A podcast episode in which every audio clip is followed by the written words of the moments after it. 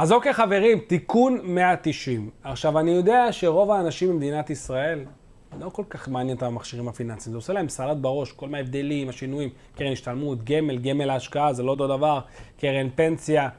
ואנשים שומעים תיקון 190, בדרך כלל עובר להם, נכנס מצד אחד, יוצא מהצד השני, כי זה נשמע להם מוזר, כאילו, מה ההבדל? מה זה, עוד קופה, עוד, עוד כאב ראש? אה, אבל אני אנסה לעשות לכם סדר. אז בשנה, בשנת 2012 החליטה המדינה כחלק מכל הנושא שבאמת לנסות לעודד את הציבור לחסוך, להשקיע, בעצם לתת אפשרות לאנשים בגילאי אה, אה, גיל ה-60 וצפונה ליהנות מהטבת מס נוספת. עכשיו, להבדיל ממה שרוב האנשים חושבים, אפשר לפתוח קופה גמל על, על בסיס תיקון 190, ככה זה נקרא, הרבה לפני גיל 60, אפשר לפתוח את זה מתי שרוצים, אבל רק מגיל 60 בעצם נכנסות המגבלות של מתי אפשר לנצל את ההטבות שלהם, ותכף אני אסביר את ההטבות. אז אוקיי, בעצם חסכנו כסף בתיקון 190, פתחנו קופה, לצורך השיחה, מבחינתכם תחשבו על זה כרגע כמו גמל להשקעה, פשוט כסף שנכנס לשם, ובעצם יש שתי מגבלות כדי להשתמש בהטבות. אחת ההטבות זה באמת להיות 60 וצפונה, וההטבה השנייה שתהיה לך כבר קצבה מינימלית של אזור 4,500 שקל.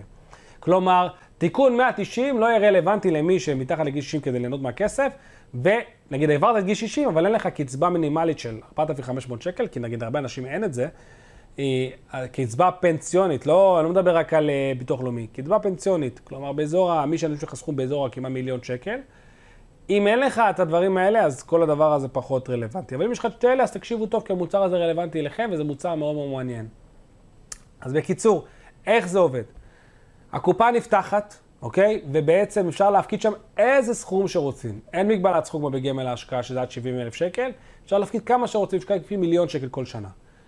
מה שכן צריך להכיר, זה שכל שנה, נגיד הפקדנו סכום מסוים, לא משנה, 100 אלף שקל, 34 אלף שקל מתוכם, כל שנה, בעצם מופרדים משאר הכסף ונשמרים כמשיכה כקצבה בלבד, אוקיי? לא כמשהו עוני, אי אפשר למשוך את זה לקחת, כקצבה. אז לצורך המשיכה, אם הפקדתי רק 34,000 שקל כל שנה, ואני רוצה עכשיו ליהנות מהטבה, אני פשוט צריך למשוך את הכל כקצבה. אם הפקדתי 100,000 שקל, סתם אני זורק מספר עוד פעם, או 50,000 שקל, שיהיה יותר קל לחשב, 34,000 שקל הלך לקצבה, ועוד 16,000 שקל נשאר כמוצר עוני. עכשיו, מה זה, מה זה ההטבה הזאת? מה, איך נהנים מהדבר הזה? אז כשרוצים למשוך את הכסף, אה, זה חוקים שונים מגמל ההשקעה. יש בעצם שתי אפשרויות. האפשרות הראשונה היא מאוד מזכירת גמל ההשקעה. כל הכספים שחסכתי בתיקון 190, אפשר להוסיף אותם, שוב, לפי מקדם הקצבה, והכל מקבל פטור, מלא ממס רווחי הון, ולמשוך את כל הכסף הזה בקצבה. לצורך השיחה חסכתי מיליון שקל, אה, ויש מקדם הקצבה שלי 200, אני פשוט אקבל 5,000 שקל עד יום מותי.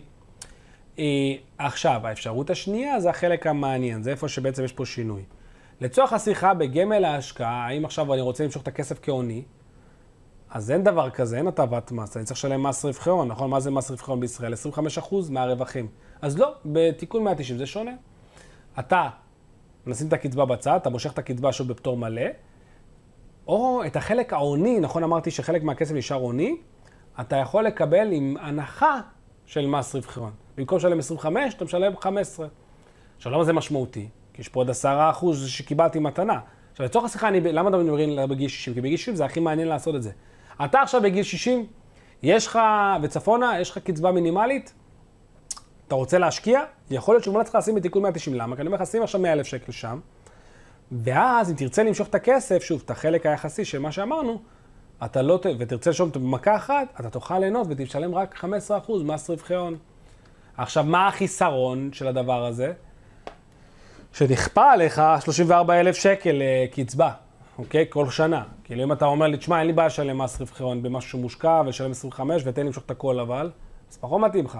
אבל אם אתה רוצה שלפחות, שחלק מהכסף, אם תגיד שאתה מפקיד חצי מיליון שקל, אז סבבה, אז מה זה ה-34,000 שקל? בסדר, נו שישר קצבה. החצי מיליון שקל או המיליון שקל שהפקדת אפילו, תחשבו על זה ככה, שם אני נהנה מתשואות שאני אשלם עליהם בסוף רק 15% מס רווחי הון, שאני ארצה למשוך את הכסף במכה אחת. וזה, זה משמעותי מאוד. עכשיו, היתרונות של קופה 190, אה, תקן 190, אה, תיקון 190, סליחה, בגדול זה כמעט אותן הטבות ויתרונות שיש בכל שאר קופות כמו גמל ההשקעה. כלומר, אפשר ליהנות מדמי ניהול זולים מאוד, כי המדינה שוב בעצם נותנת לזה גיבוי. אפשר אה, לעבור בין חברות מתי שרוצים שיהיה אירוע מס, אפשר לשנות מסלולים כמה שרוצים אה, ולא יהיה פה איזה אירוע מס. אה, אפשר מגוון רחב מאוד של השקעות, שוב, שזה אג"חים, מניות, עוקב מדד S&P, נכסים לא שכירים, שום מסלול כללי. אה, וכל ההטבות האלה בעצם נותנים גם את הדחיית מס. ברגע שדוחים את המס ולא צריך לשלם מס כל שנה על הרווחים, זה מאפשר לי ליהנות מהריבית דריבית וליהנות מזה יותר. ושוב, אם אני משווה את זה שנייה לגמל השקעה, כי זה מוצר יחסית שמאוד מאוד דומה לו, אני משלם בעצם 15% במקום 25% מס רווחי הון, שזה מאוד מאוד מאוד קריטי. אה, וגם פה יש לך שקיפות מלאה, אתה יכול, יש לך, לך, לא רוצה לדבר לאיזה מגזר מסוים, אה, יש לך שקיפות מלאה ואתה יכול דרך מי גמל ואתרים נוספים לעקוב בצורה מוחלטת אחרי כמה צורות עשיתי, כמה חברות אחרות עשו וכדומה. עכשיו, שאלו אותי גם לגבי יורשים בתיקון 190, וחשוב להבין, אם מישהו נפטר והיה לו קופת 190, בעצם זה מתחלק לשתי סיטואציות. אם זה לפני גיל 75, אז מקבלים את כל הכסר עם פטור מלא ממס רווחי הון. אם נפטרת אחרי גיל 75 והייתה לך קופה, אז היורשים יכולים להיכנס לנעלי בעל הפוליסה. כלומר, שוב, אחד משתי האופציות שאמרתי מקודם, או שהם מושכים את כל הכסף כקצבה לקצבה שלהם, אה, או ששוב, הם רוצים למשוך את כל החלק ההוני, אבל הם פשוט יצטרכו לשלם את ה-15% מס רווחי הון על הרווחים. חשוב להכיר את זה. אה, ושוב, שוב, למי זה מתאים? למי שכבר רוצה, שכבר יודע בוודאות שיהיה לו אה, קצבה, נגיד אני מישהו כמוני, נגיד לא יהיה לו מתאים בחיים תיקון 190, למה? כי אני לא באמת מפריש פנסיה. ואם אני לא באמת מפריש פנסיה כרגע, אז זה בעיה. כי אז אה, לא יהיה לי את הקצבה של 4,500 שקל הזאתי. אז אין לי מה לעשות עם זה. או אנשים גם שהגיעו לגיל הזה ורואים שבאמת, נגיד, סתנו מה, אני רואה את ההורים שלי. לאף אחד באמת קצבה באמת של הסכום הזה. אז, אז בגלל זה, נגיד, להם זה לא רלוונטי. אבל אנשים שכן יש להם קצבה מינימלית של 4,500 שקל, ורוצים כן ליהנות מהטבה של 15%, וכן אומרים, טוב, אני הולך לשים סכום מאוד גדול, ה-34 שנשארים כקצבה פחות משנים לי, יכול להיות שזה מאוד מאוד רלוונטי להם. אה, וחשוב להבין, יש הרבה הבדלים בין תיקון 190 לגמל השקעה, לפוליס החיסכון, קרן השתלמות, ואני ממליץ בחום אה, לראות את זה, אפילו הכנתי טבלה מסודרת על זה, ואם אתם רוצים אני אשלח אותה פה בצ'אט ותוכלו לעקוב אחרי זה, אה, ואולי זה יעזור לכם להבין את זה.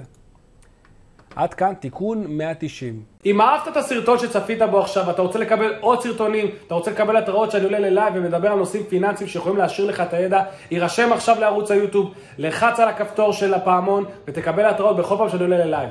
אם לא תעשה את זה, חבל, תפסיד.